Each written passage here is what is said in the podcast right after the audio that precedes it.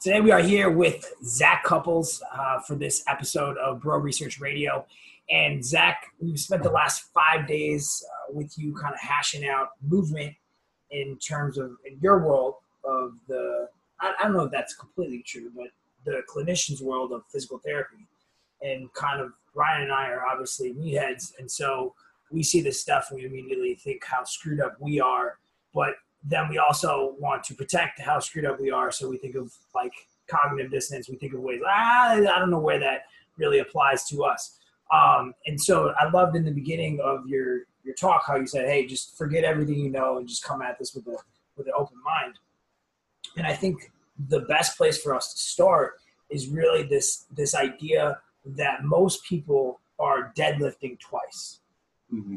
And and so that that kind of I myself, I know I've learned probably to squat in a way that's not really a squat.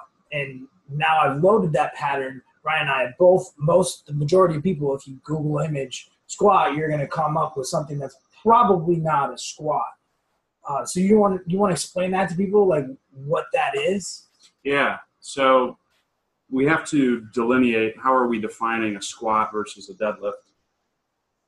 And for me, the difference between those two is what's going on mechanically at the pelvis, one, and two, what direction the the the body's going to travel, or really the pelvis is going to travel as you're performing that action.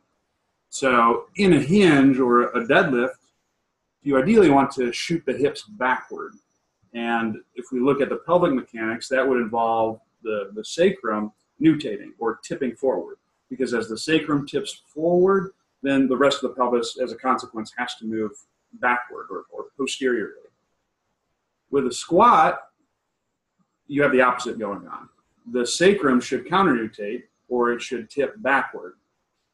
As the sacrum tips backward, then the pelvis, as a consequence, has to travel straight up and down because that's the only option that's available. You can't you can't shoot the pelvis incredibly forward assuming that you're taking into account that you've stacked the rest of the thorax above the pelvis. What do you mean by stacking the, the, the pelvis on top of the or the thorax on top of the pelvis? Like, can you explain that for people that haven't really been exposed to that? Yeah. So if you can think of uh, your your rib cage, your abdomen, and your pelvis as uh, as a coke can. Mm-hmm. If I want to pressurize that coke can or prevent it from getting crushed, I'm going to increase pressure in all directions. And mm-hmm. the way that that would happen is if it's stacked. If I put a small dent in the can or I let out some of the pressure on top, then I'm able to crush the can. Gotcha. So most people, or a lot of people, when we are talking about compensatory mechanics, have a, essentially have a dent in the can. So then they're not pressurizing their Coke can in, in all directions. So they can still get some pressure because you'll see that often, right? You'll see like that's the Valsalva maneuver, mm-hmm. and lots of people are, are. I mean, I think by definition, really the Valsalva maneuver is creating intra-abdominal pressure. Yes. And I think when people think of that, they're thinking belly, mm-hmm. right? And so, how does it differ from that? So, in that case, two things. One, if I'm doing just a belly breath, I'm not going to get multi-directional expansion of the abdomen and the pelvis. Mm-hmm. So then from a loading perspective, I'm probably overloading certain tissues in one direction. In the case of if I'm belly breathing, the backside is more compressed, so I'm getting more concentric loading of the backside.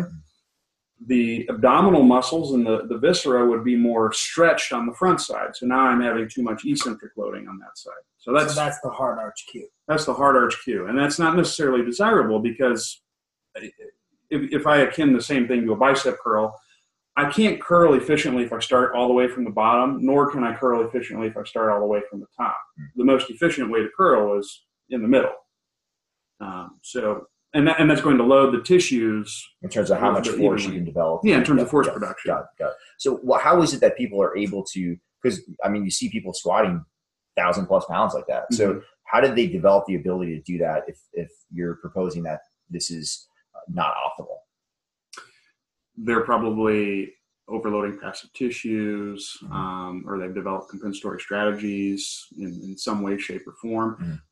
Oftentimes, too, especially if I'm talking about power lifters, getting in that extreme arch position is going to limit depth. Mhm. So That's a huge. yeah. issue with a So it's it's efficient for them. So Mhm. what do they do? Then they widen their stance. Yeah. So then they don't have to go as far. They can rely more on uh, passive elements Mm-hmm. and a little bit of stretch shortening cycle to get out of the bottom. Mm. And you'll see that powerlifters all the time. Like, I mean, that might be. I think initially with powerlifting, if you go back to like the, the big equip days where they were using a squat suit, I, one of the reasons why you just widen your stance is like simply you're just going to stretch that squat suit out. But you'll see people carry that over into raw powerlifting as well. And probably the reason for that more so is because they can't actually hit depth. There's not a certain amount. I mean, for those who Mhm. like are not into powerlifting, like in, in most federations or in all federations, there's a certain depth that you need to hit. But it's not necessarily that you're moving your legs as far. It's just that you're getting your uh, hip crease underneath your knee is, is typically the, the uh, acceptable depth.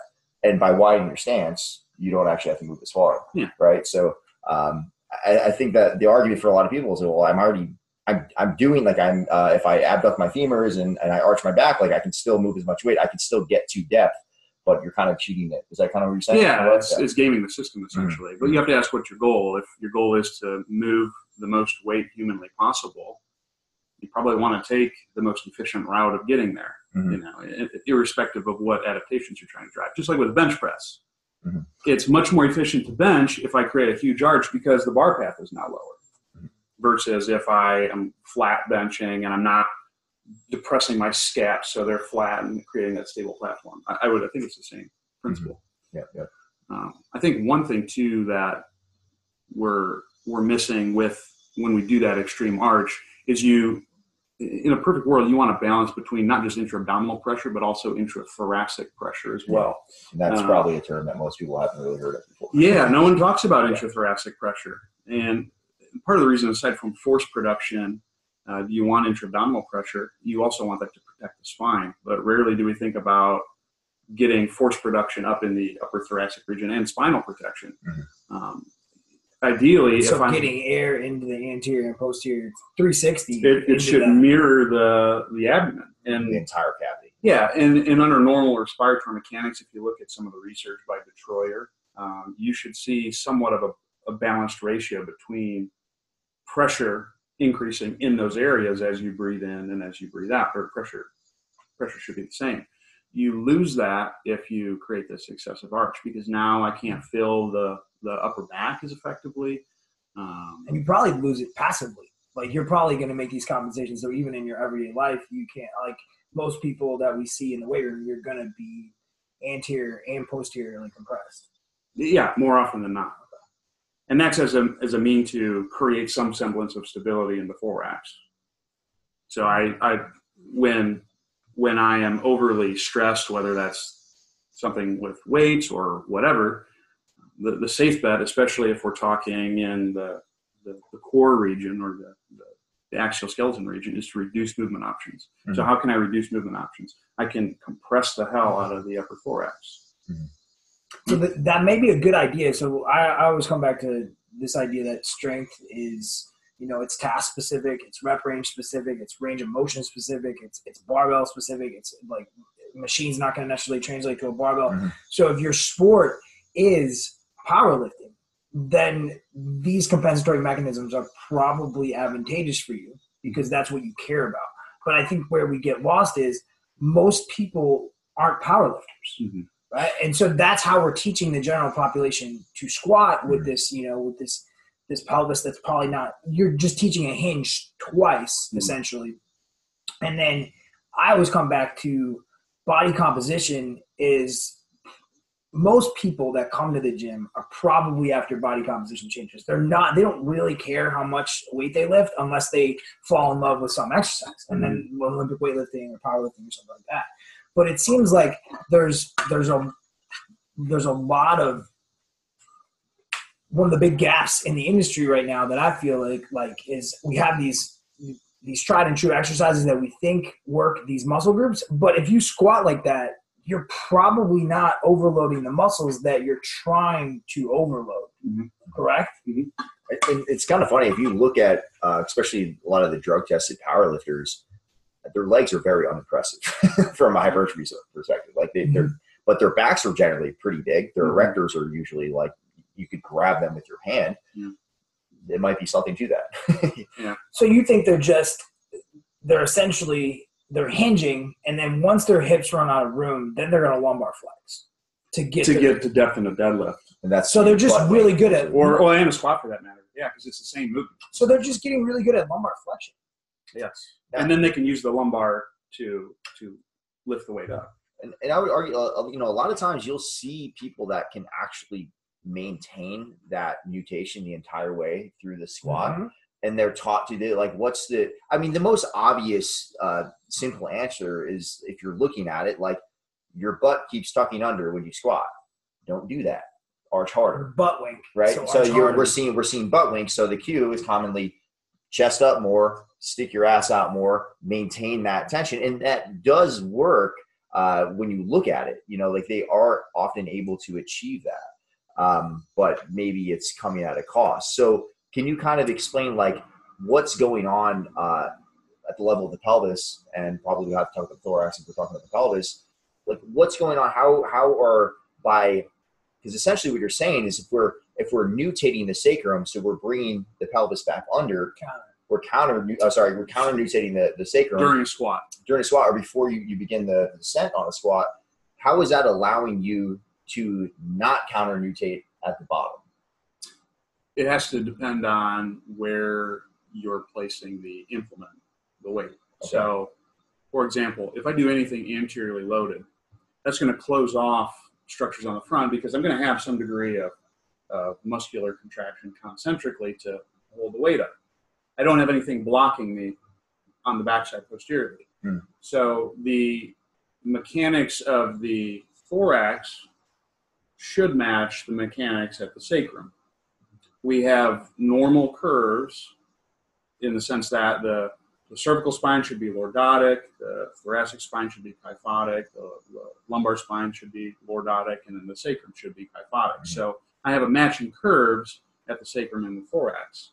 So if I use an activity or an exercise that allows for more kyphosis to develop or me to expand posteriorly by blocking the front, Mhm. allowing the back to open up, I should have the same thing happen at the sacrum. Mhm. Now, what type of squat variation do you commonly see the butt wink on? Would you say Back squat. back Or squat? on the back squat, yeah, So where's the bar on the back squat? it's behind you. It's behind you. So based on the your bar elbows being are there, dri- your driver elbows are driving you more thoracic.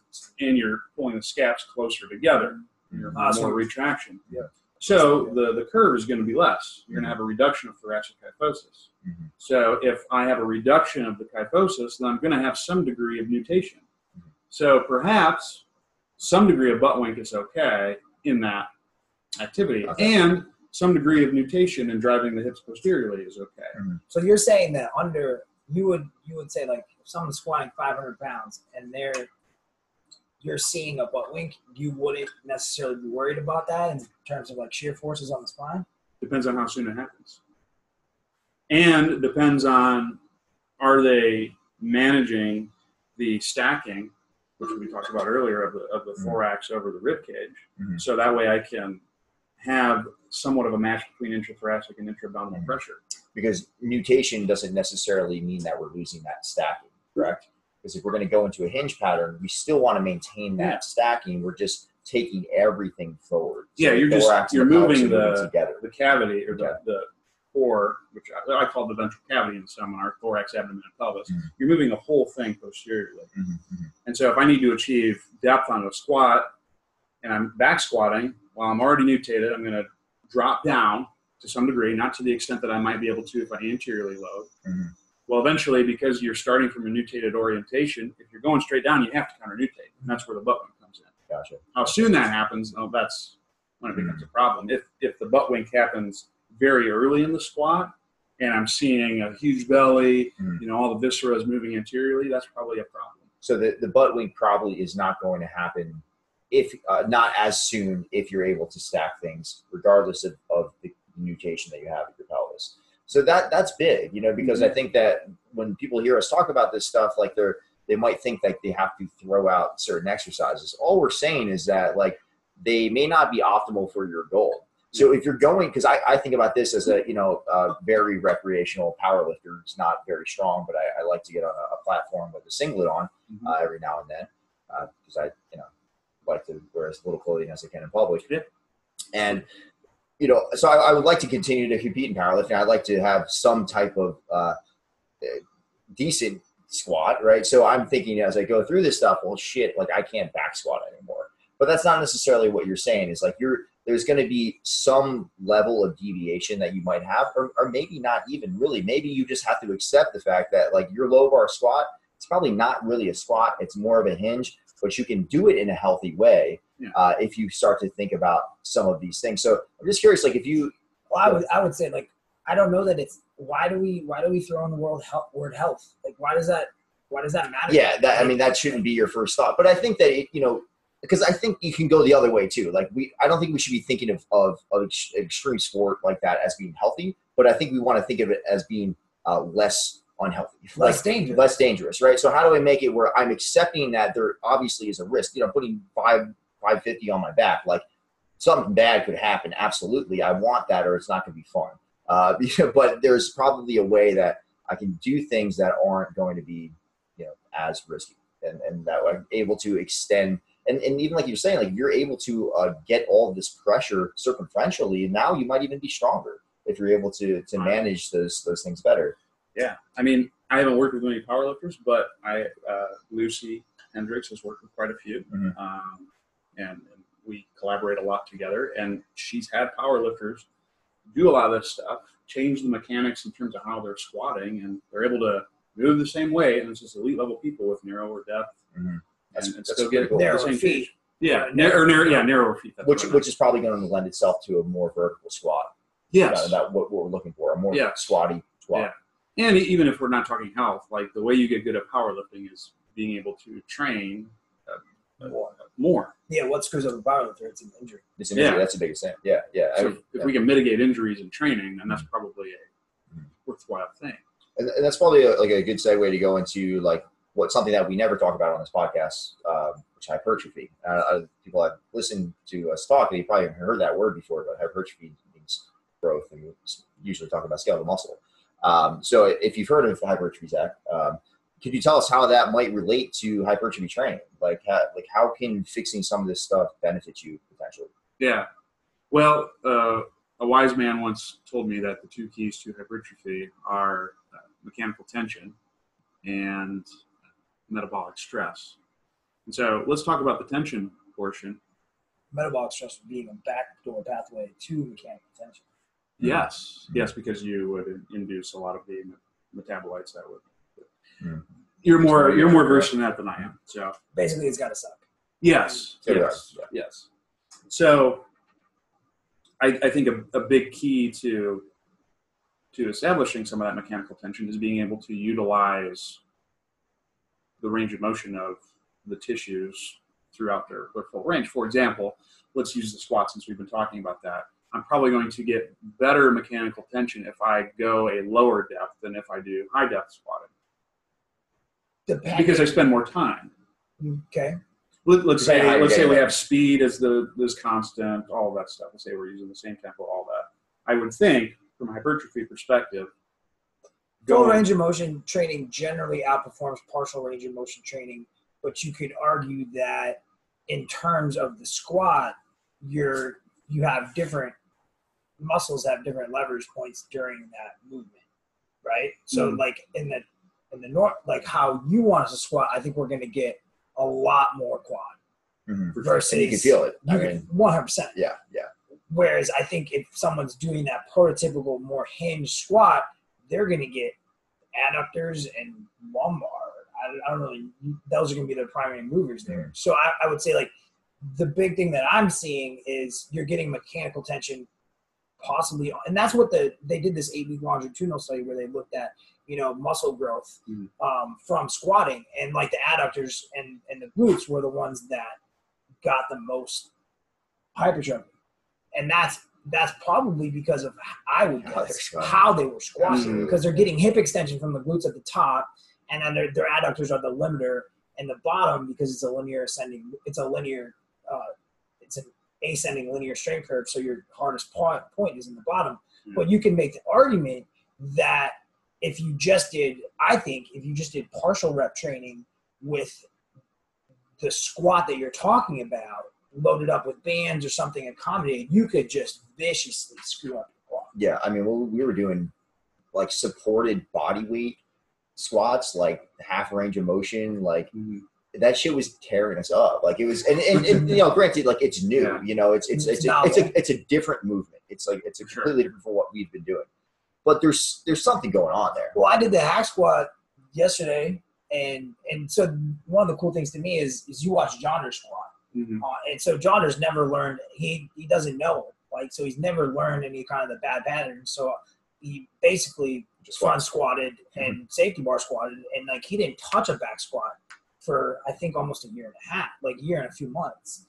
And, and so his mechanics, he he has those the knees autom like I don't just because of how we taught him, he's never learned those those patterns and he's never overloaded them. So his his pelvis and his knees kind of move together, and he's got a he's got a really nice looking squat. And then some of that might be just anthropometrics, but I think a lot of it is just that's the movement pattern that he's trained. Mhm. Um, and we did the hack squat with a reach and then really focusing on tucking that pelvis.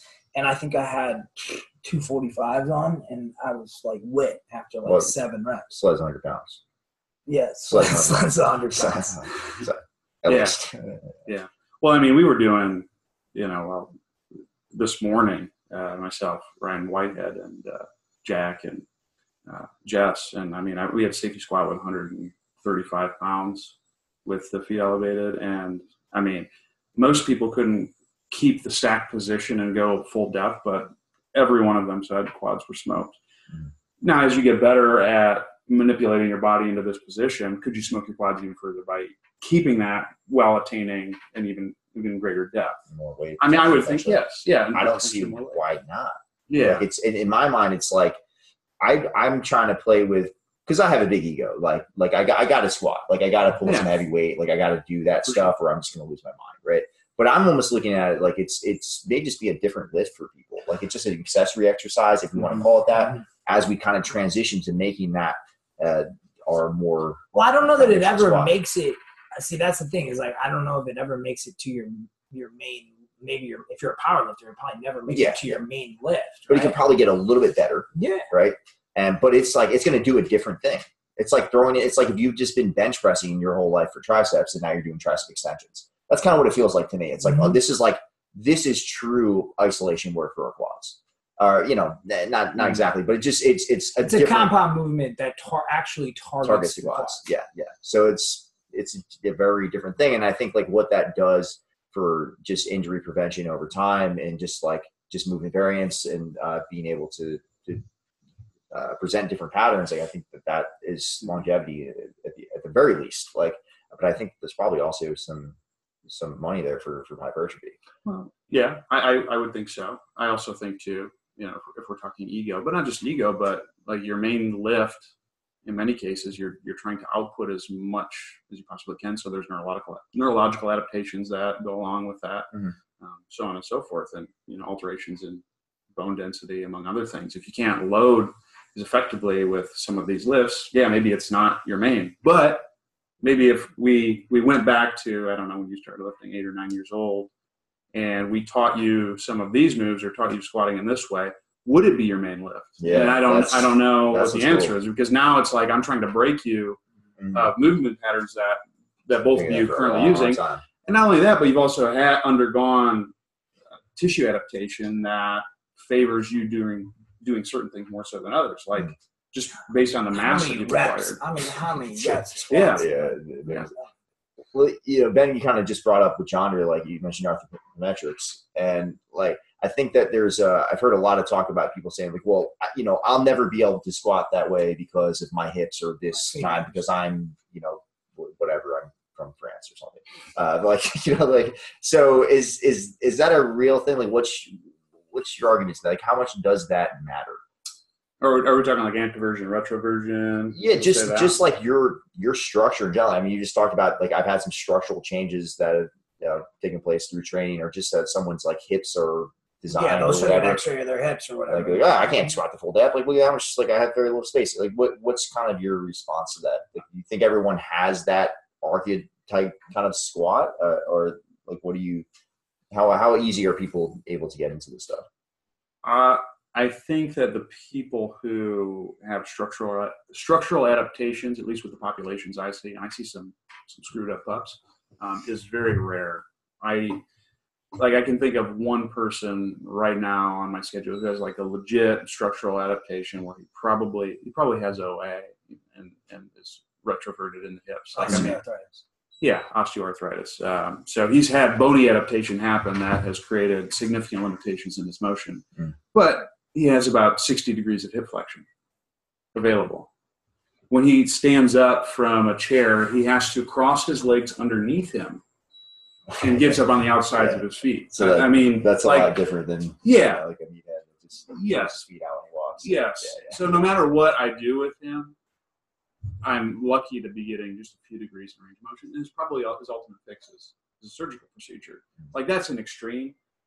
I don't see people like that who maybe have just you know 10 degrees of hip internal rotation and they have to go with a wide stance. A lot of times, especially if you're younger, that can be altered and and adjusted by manipulating the range of motion that you have available in the hips through some of the stuff that we learned in the seminar.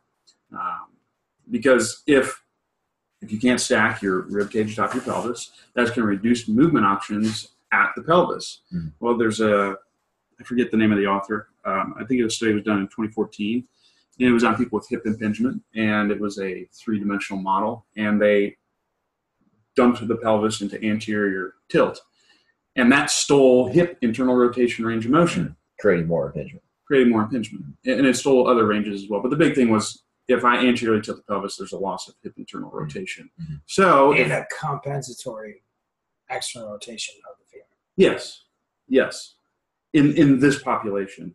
So, if I can get the pelvis to get underneath me, perhaps that allows for greater movement options available at the hips. Well, that's going to change where you set up stance wise for your squat. That's going to change a lot of different things. Mhm. And so uh, I, I think it would behoove most people to see if they can restore as much movement as possible in some of these regions and then try to recreate the positions that we would teach at lower intensity activities under load and see what happens. And I think more often than not, you can probably get some changes in range of motion.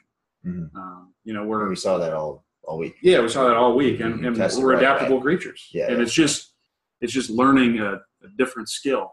So what does that look like? Uh, like starting from the beginning. So say like the ultimate goal is to get someone into uh, you have the ability to counter nutate their sacrum to be able to drop into this uh, Hand linear over squat. ass Yeah. squat. So like Yeah. where do you where do you start with that? I mean, obviously everyone's a little bit different, but you mentioned the stacking thing. Like also like how you do see people who I think we do see people who have this squat, and and you mentioned that like so some sometimes you'll see some lifters, n- normally Asian lifters, who do have this type of boom straight up and down squat for like 600 pounds, and you've mentioned that they are cheating. So how are they cheating? yeah. So the way that they're cheating is they are either externally rotating the femurs to to a slight degree to allow them to actually do the nutation to get down. Mhm. Um, so you'll see with with some people like this is So their may- pelvis still isn't stacked. Yeah. And we saw that with the, the example that I gave in the, the seminar of, of Lucy. Like she has, she can get really, really low because she's got a crazy amount of hip flexion available. So what, what someone ends up doing is they shoot their hips back until they can get to that point where they can acquire that last bit of hip flexion and then they sit down. You'll see that. Um, sometimes what you'll see as well is they may just externally rotate at the tibias to again widen the base of support to allow them to get I down. don't know anyone does that. Tibial torsion, you don't have that. I don't know anyone who does Yeah, yeah, yeah. Never So- heard It's fucking. that. Two is literally It's like down go two different directions. yeah. So he, yeah. So you you see, and We're it's still going. We're still recording. Yeah. Okay. Well, uh, commercial break there. So we get Yeah, I think so. Seems like it says, and yeah. the, so the mic seems to be doing the thing. I can edit that out. so So you, you either see a compensatory rotation either at the femurs or at the tibia into external rotation, which allows them to clear a little bit of space in the pelvis to shoot the hips back. Mhm. And that's how they achieve the depth. Whereas if you look at uh, indigenous populations or aborigines, um, like just just go to Google Images and check out some of their squats. Um, you, you see a drastic difference in terms of how the spine looks, and that's Yeah. really your tell. As as I as I counter nutate the sacrum, the rest of the spine should round. But Bro, So that- that's butt wink. That's bad. But I want a neutral spine. What's neutral? Yeah. This. And can you measure that? So that's what people people want to see this straight line on squat. They want to see this straight line on the deadlift. But really, if you're squatting, your posterior your posterior thoracic should be expanded. You should be a If little you're bit kyphotic. interiorly loaded. If Less so if if you have you're a bar less so if you have a bar in your. Yeah, but if you even have a front- still, though, it's it's. I think the perception of what is good and or healthy for your spine, Mhm. like, uh, I mean, there's still a lot of people that are talking about like tying your shoelaces in a, in a hip hinge. Mhm. You know, like Yeah. so. Like I think that we like the perception needs to change of just what is what is good, just in general, what your back is supposed to be able to do, uh, and then carry that over to uh, to lifting, right? Like, Yeah. Well, I think there was an inherent fear for many years that if you flex the spine under load, that you- you're going to have a disc shoot out Yeah. the backside. I thought it was that there was uh, there was a donut inside you that was going to explode or something.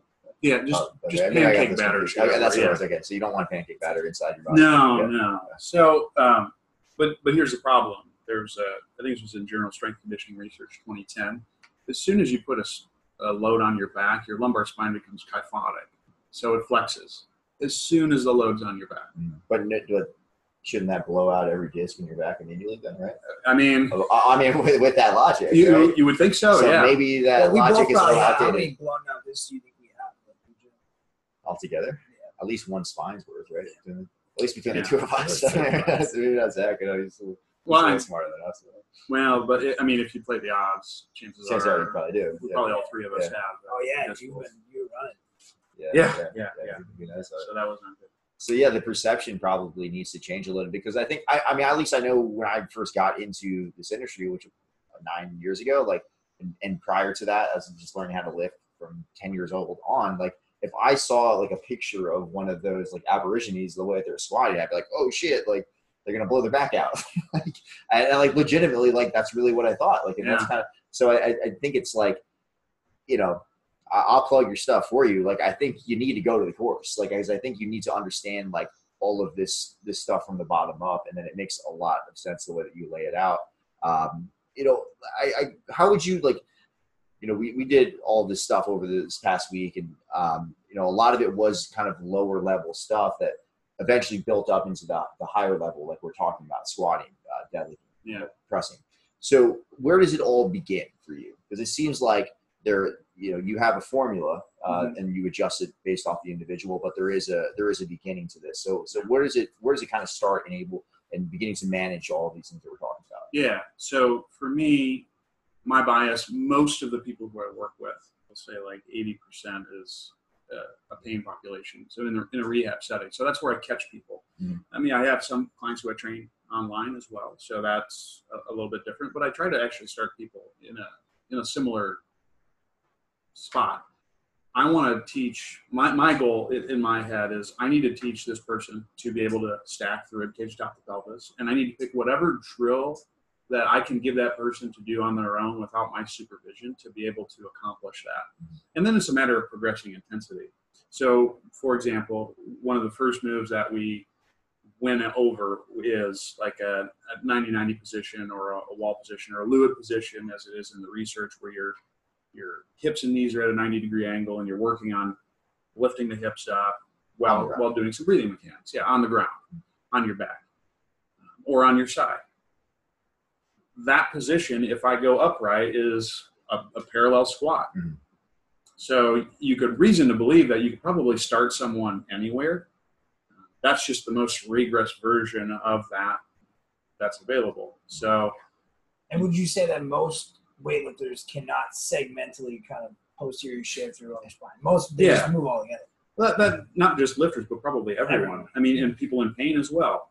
Uh, if you look at the research on movement variability, and what, what that is is how how much difference difference do I have in my motions, even if I'm performing the same motion. So if you perform 10 squats, each squat should be subtly different, and that's been a marker of, of health. When you are in pain or you've sustained an injury, or if things are getting challenging, you generally reduce your movement variability or you reduce your options available. If I'm under threat, I do not want to explore. I want to go hmm. with what's efficient and, and what works because I don't know what my next So that could be, gonna- yeah, I mean, that could be anybody. Gen Bob, like Yeah. giant lifters, like he, it's just a generalized response. Yeah. Yeah. So you could really start someone anywhere. Mhm. You know, if you were my client, we might just do what we did with your front squat, and I don't even have to get you on the ground unless we find a rate limiting step, or if we find like you need this movement to be able to accomplish your hypertrophy goals. Mhm. And maybe you can't do it right now. So what I'm going to do is I'm going to regress you to something where you that that's going to mimic what we're trying to achieve on the on the weight room floor. Mm-hmm. So if you can't split squat, or maybe you can't, you're not getting as much as you want out of your split squat. I could do some type of variation either on hands and knees, or I could do something on your back, or in fact, like the the move that I gave you when I worked with you, that side lying stride, where you have the, the top leg is fully extended and then the bottom leg's bent. Mhm. Well, that's the top of a, a step up, or that's the bottom Yeah. of a step up. Mhm. Um, you know, if you're doing like a sprinter variation, or if you were to to do sprinting for some reason, it's the exact same position. It's just I need you to control or, or put your body into a certain orientation in order to maximize the movement available and to restore length tension relationships or give you options to have multiple length tension relationships to be able to achieve the adaptation that you want. And so for you, that's that's that's gains mode. For a lot of my people, that's getting out of pain because if they have options available, then you don't have tissues getting overloaded and developing ischemia where there's loss of blood flow and, and problems ensue. Mhm. And, and that could be different for, you know, if I have a power athlete, well, I, if I'm, if I'm talking stretch shortening cycle, I need to be able to take people through the full uh, eccentric, concentric, not full, but at least be able to get into an eccentric, concentric orientation to elicit the, the stretch shortening cycle. Mhm. So the, the concept's the same. And I would say you need to, wherever you're starting with someone, you need to pick the, the move that they can execute the, the stack effectively and then progress it from there. Mhm. Eventually getting to stuff that you, you, you both already do. Which is I think the biggest takeaway that we've both had is all right. So we have maybe we we take our licks on on these big boy lifts because for us our ego's probably never going to be able to put those down.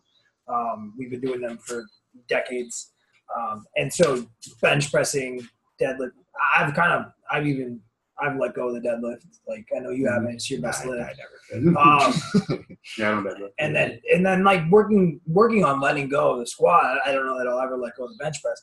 Um, I'm good at it, uh, but not really.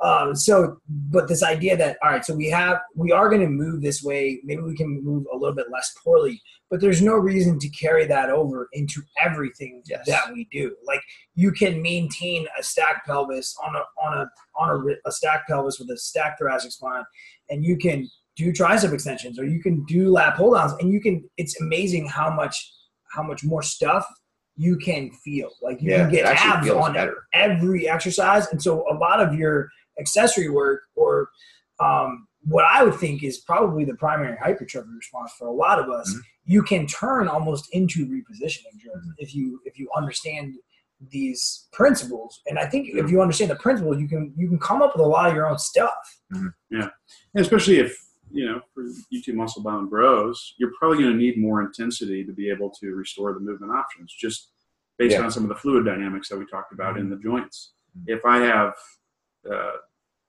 the ability to, to contract a muscle to a really high degree and I can't go Uh, into the opposite direction, You're gonna need You're- some force you're going to need Yeah. some you're going to need some force production to be able to, to move the fluid the other way to restore the movement. so that's cool because I, I think that um, you know the people that are savvy to this kind of stuff, you see them almost take like a left turn with their training, where it's Oh, like fuck. they used to train. That drives both of us fucking bonkers. Like, Yeah. and I, nah, I don't say that I was like fully there, and I don't think Ben ever really was. Well, But I mean, I've, got, I've seen people like all of a sudden they're goblet squatting Like they could, They're they, strong they as could shit, do, like- they could squat three fifteen for ten, and then all of a sudden they're goblet squatting as their main lift. yeah, there's like this fear involved, and they're just like, Yeah. you know, it, it. So what you're saying is, it, it, it not only does it probably not need to be that way, but those people probably won't even get the full effect out of what they're trying to do because they need force, they need stress to be able to push things in the other direction. Is that Yeah, accurate? yeah. Yeah. Uh, So It's, that's it's pretty on an individual basis, though. It's Mm. like for you today, when, when- when you were front squatting, you were able to get yourself into that position and you were able to get the stuff that we were trying to do. But what if you couldn't do that? I'm ready to go. Then I got to give you something else. Yeah. yeah. but is loading that going to be that bad? He's been doing that for a really long time. I don't know.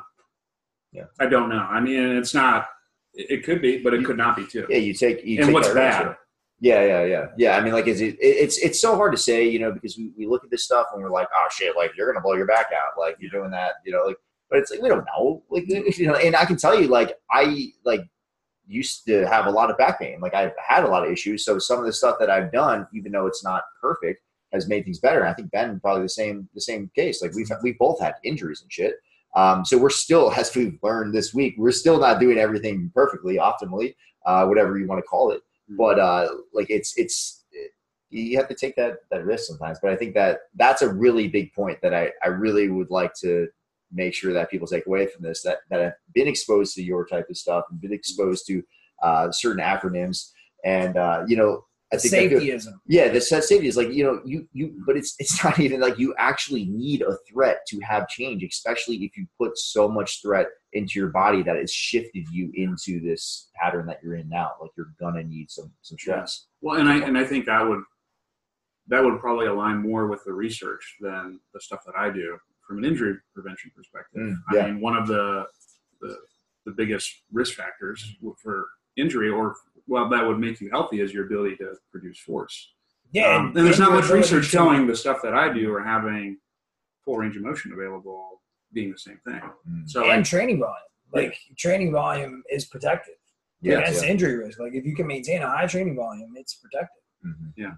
whereas we don't necessarily have that data on can you achieve a full squat? Yeah. Do you have all of the Man, I, I mean, I would love to see some some stuff like you know the squat studies, like what's going on in this type of a squat compared to a traditional squat. That's why I think like the Neuraxin stuff with the my motion, like looking at EMG patterns, or not that EMG is It's not perfect, it's but not it- perfect, but you might be able to pick something up in that, like, hey, when people normally squat, they get this, or Mm-hmm. even, and then you have you ha- you can because a lot of this stuff, I think where the evidence based fitness community. Um, and I, I, I don't want to be evidence limited. Where the evidence based fitness community, like a lot of these tests that people, they kind of look gimmicky. Like you can you can move them around Yes, and like like oh this looks better. Like uh, is it really better? And so that's why I kind of as a scientist I want I want to know like objectively eh, they, these tests that you and I'll, I'll throw out acronyms. I don't really care. Like if, if PRI has these objective tests, are they really Objective. objective? Like no, they're a subjective test. Like there's you're you're moving it, and so I think adding some objectivity to this from a research standpoint could be really really helpful to those people that are that are maybe they're always going to be contrarian. I know I'm very contrarian in some ways, but there's the coach that is that has been coaching this the RDL with cervical extension, you know, max amount of stretch for that entire motion, and they're using that as a primary hamstring exercise. But once you run out of once your hips stop moving posteriorly, you're no longer getting hamstring because a hamstring is a hip extension muscle. So like you're just getting lumbar flexion. And, and, and even if that isn't bad, like it's not good either. like it's not any better. Like you ran out of hamstring. Like so, like it's not that you're not like you're still going to build muscle with that They're going to feel more because they're eccentrically loading, and Yeah. eccentrically loading is going to you know lead to more pain. Yeah, you're gonna have more soreness. Yeah, yeah.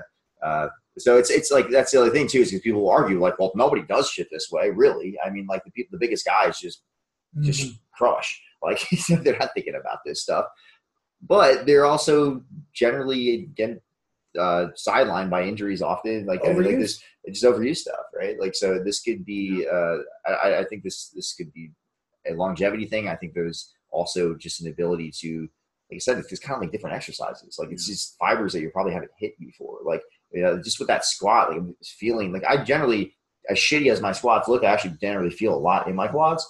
Um, but that was like a completely different feeling the way that we were squatting. You know, it just like it's very like uh, like more like proximal, like quad, like shit. Like I don't really usually feel. From a from a moxie standpoint, or from just from Mm. like a blood flow standpoint, I think we might when we squat, we might just be feeling blood go to that region instead of Ah. that's that's. So it's not actually mechanical hunch. That's my hunch Dude, that's interesting. Yeah, yeah. So it's not that because you're just shunting stuff around. uh huh. Yeah, because I tell you, like I, I feel it, and I'll have people say that they feel their you know quads in those squats. And I'm looking at it, I'm like, eh, it looks like a lot of back, but if you're telling me you don't feel your back and you feel quads, like, so that's that's a really because because you are moving that tissue, like you're bending your knee, like there's something going on there. That's You're super you're including something. You're including a lot of something. So maybe it's just yeah. If we talk about mechanical tension as kind of being like a backdoor way to, uh, or sorry, Metabolic metabolic stress. stress is a backdoor way to mechanical tension. but I don't think you're metabolically stressing, overloading the quads. yeah, probably from what not. I've seen, Yeah, yeah, yeah. That's that's a really interesting. and point. definitely not the rectus. Definitely not the two joint quad. Yeah, yeah, No, you're not doing that with you're not doing that with a squat anyways. Most Yeah. likely.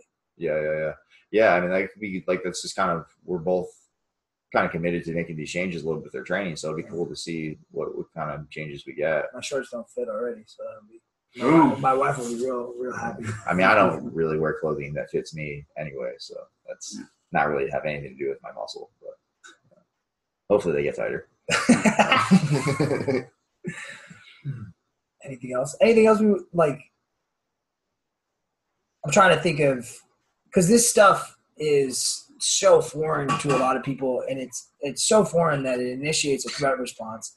I know it did for me when I first saw this shit. I was like, "What is this? Like, this is stupid. It's Mhm. it's unloaded." But I think as as I mean yourself, Pat, Lucy, as as they as you guys kind of bring this stuff more into the mainstream gym environment, it's looking less and less like physical therapy.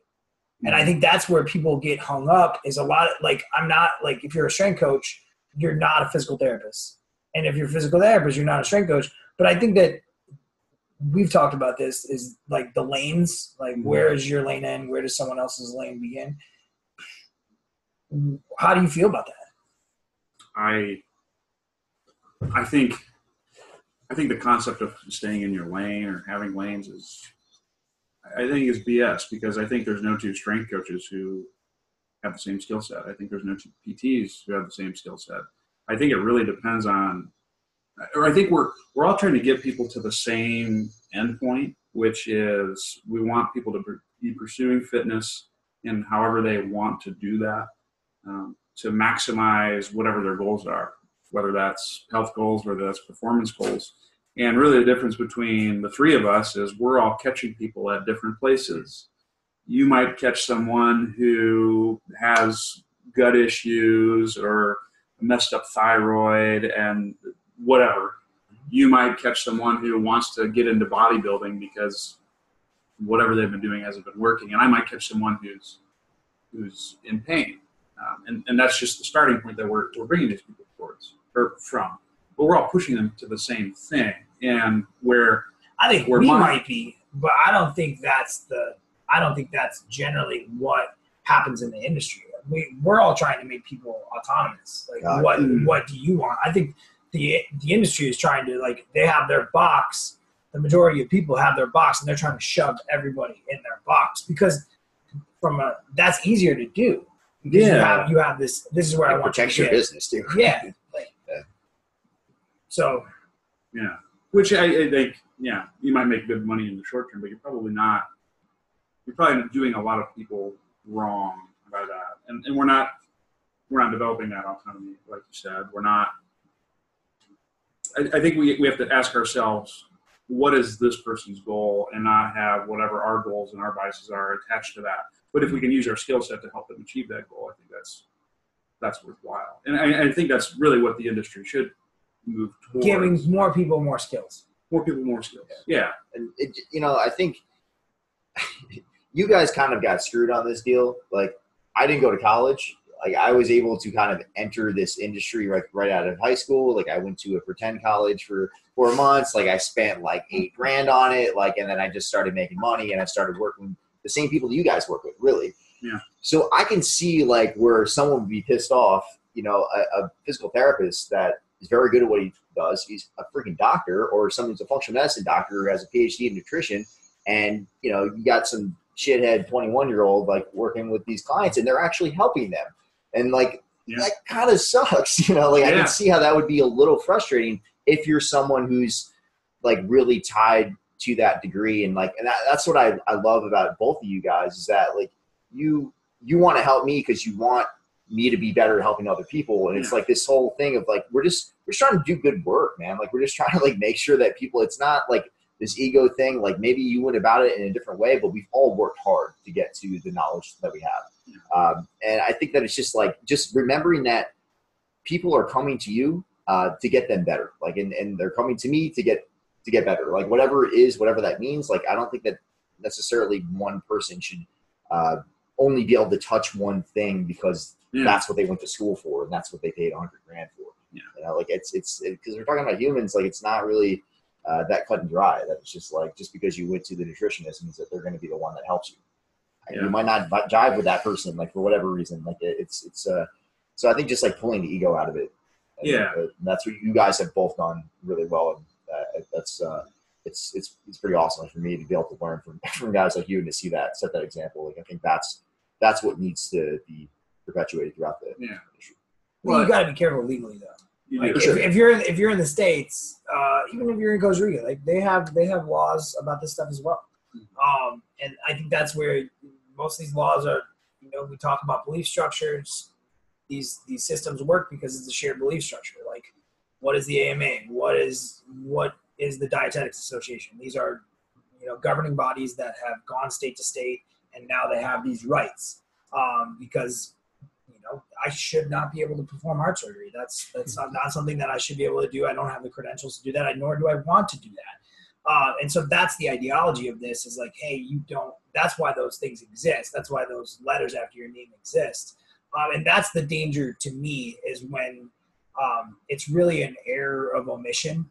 So like someone, if you're you're, I think why Zach and I both like working with you is you don't have you you have an ego in the weight room, but from a learning standpoint, you're you're you don't think that every you're not trying to put every you're not trying to handle everything. Neither am I. Neither is Zach. Like we're we understand when hey this problem is is above me or outside of legally outside of my what I can do. But the more stuff that you know, the the more stuff that you know you don't know. Exactly. You And got I to think identify that's things. super go, Whoa, yeah, that I'm not touching this. Yeah, Yeah. it's just the responsibility of everyone that you got to know enough. And I think the more you know, the less dangerous you are. If you if you're not an asshole. You know if your you're not an asshole, if you're not an asshole, then you're less dangerous. The more you know. If you're an asshole, then you just start taking on everything, and you don't make. You probably don't make good art. Yeah. You might make a lot of money, but not gonna make good art. Yeah, So, but I think uh,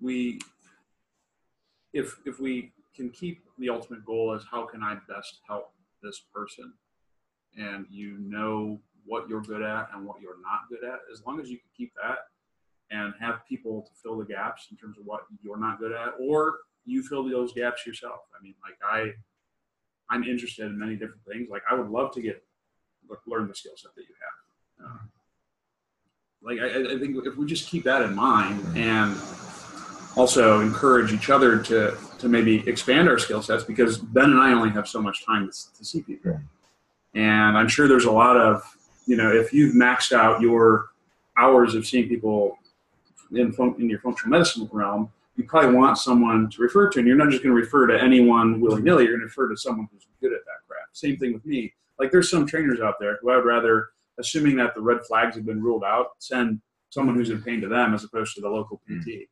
Um, so I, I think we just have to we have to keep that in mind when we're when we're making we're making these decisions to work some work with someone or not work with someone.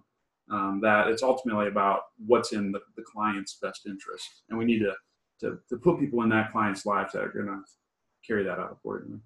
and empower i would also say empower them like a lot of us a lot of us from like how can i help this person i think it's more like how can I help this person help themselves? Yes. Yeah. So because then then I think our ultimate where where we differ from the majority of the industry, and I'm I'm I'm pretty proud of this, is I want people not to need me. And I think and all of us are the same, but people tend to stick around because you know they they enjoy your mindset, they they want to get your opinions, and um and so that's that's one thing that that I really appreciate, even seeing how you work, seeing how you work with me, seeing how you work with my wife and like, hey, here's your recap email. Here's here's as detailed, as clarified of a of a recap as I can give you. And then if you need something, if you need anything, just let me know.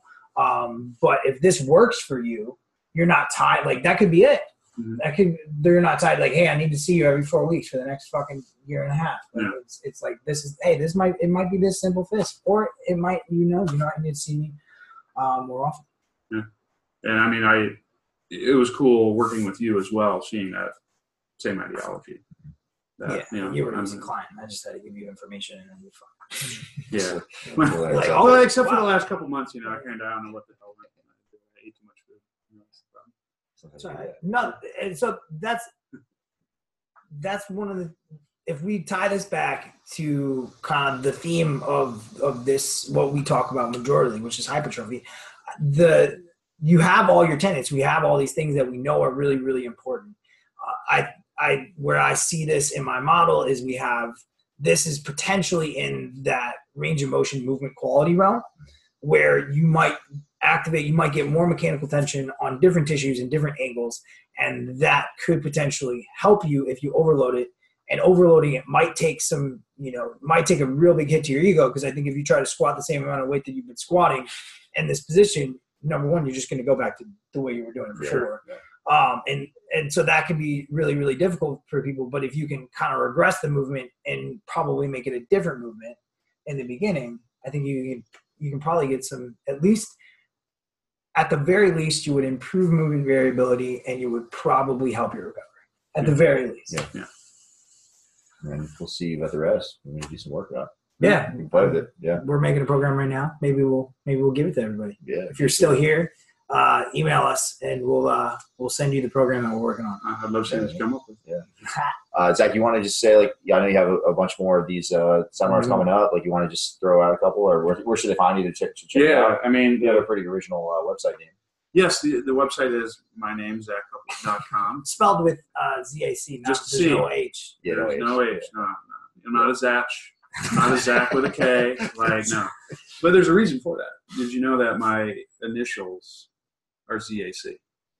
Zachary Oh, Alexander Cupples. that's so that's great. why I Zach, went Zach. with Yeah. Zach. If you Yeah. ever forgot his first name, just remember his middle name and his last name. Yeah, yeah, yeah. that guy. Uh, so zachcupples.com. Um, you know, I'm on. That's that's where I would go. I mean, I, I do social media, but I'm also trying to be on that less. Mhm. Um, And uh, just like real quickly, who who is this for? You know, like who who is the the human matrix for? Is it just strength coaches? Is it PTs? Like, what, who could benefit from this thing? well, well, shit, man. Uh, after this past the past however many days we did uh, human matrix, I well, I say it's predominantly coaches who attend this. I also have some clinicians. I've had uh, the gamut of everyone, but we had someone who is not in the field whatsoever. Yeah, zero background. Right? Yeah, and, and she her initial plan was to just see how it was going, and if it got too over her head, she was going to just step out during those those times, and she stayed for the whole damn thing. Yeah. um, so which was really cool to see. She got a lot out of it. yeah, which is cool. So I, I'd say if you are interested in maximizing your ability to move, and that can impact a lot of different areas. That can impact hypertrophy because you're going to alter how you're you're loading the system. That's going to impact power. That's going to impact rehab, um, sleep, sleep, anything. really like things, yeah. What I what I'm trying to do is take one concept, which is if I boil down to it, which is teaching someone to maximize their movement in the the ventral cavity, which is your thorax, abdomen, pelvis, and that occurs through stacking. Um, and applying that in as many different arenas as possible. Um, that's really what it is. So, if you are a coach, that's going to be beneficial to you. If you're a clinician, that's going to be beneficial to you. And if you're just someone who want, likes being in the weight room, or or not, if you're an athlete, like that's Mhm. going to be beneficial to you. So, So, um, but I'd say the people who predominantly come to this are coaches because I think they. I'm going to knock on my profession a little bit.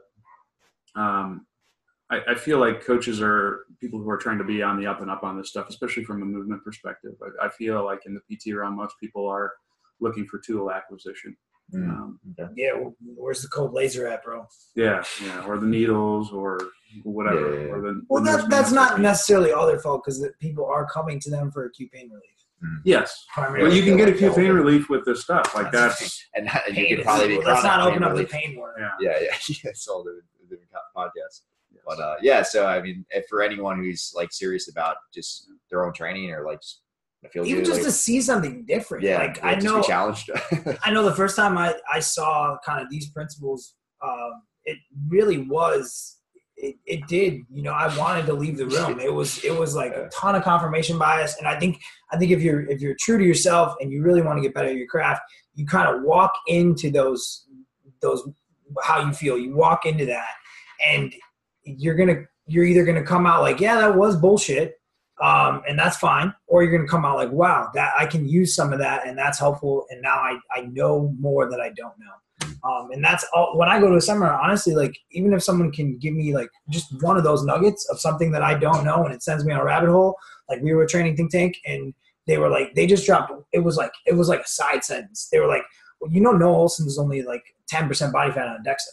And I was like, that makes. Sense this dude's got an eight pack. And so this morning I was just looking at like intramuscular triglycerides and like how much room they can take up. And we don't know Mm. like how much room. So these guys could they could test that way on a DEXA, but they sub they could have zero subcutaneous adipose tissue. They could just be using it as storage.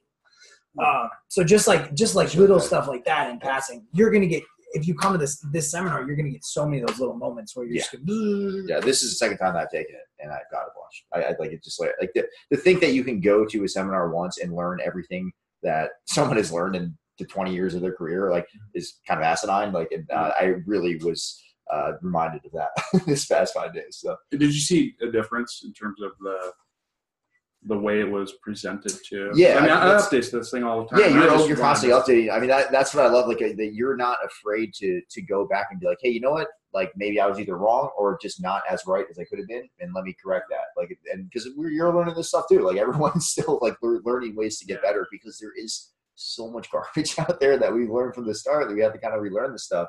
Uh, but yeah, it was just the way it was presented was was just better. I think I was better able equipped to uh, to learn this. Like even though I've been going over your stuff for the last couple of years, like uh, it just I personally need to hear things very often. I think most people do. They just like Yeah. to skip that part. They just think they can go to it once, they just read a blog post, or like, ah, I got it, you know, figured it out. But uh, no, I mean, this just opened my eyes to a lot of stuff. Got us talking about a lot of things. Going, who you go to the, the seminar with is actually a really big Yeah. deal too. Like because we it got like a lot of conversations going on that.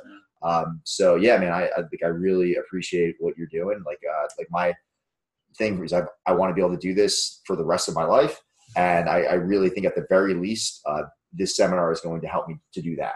So thank That's you awesome. for all the work that, that you do. And uh, I mean, it's, it's great. Well, I appreciate the both of you for the discussions we've had over the last six days. Just because, uh, I mean, I, we I just no one has ever talked about hypertrophy and, and applying this stuff in that realm to the extent that you two have. Um, and I, I think it's really cool, and I'm excited. To We see do what that you with everyone. with. Well, yeah, Yeah, whatever it Hey, is. whenever anyone says we're gonna chat and talk about it. yeah, yeah. So if you want to talk to us about anything, we're gonna we're gonna somehow manipulate that conversation into talking about hypertrophy. You're gonna Which go is- to, you're gonna go to Seth Oberst class, and Oh, like, for sure. a hypertrophy For sure. Yeah, In it's terms of Trauma is probably helpful. would you want to give somebody trauma in the weight room? Like, did we end it? No, that's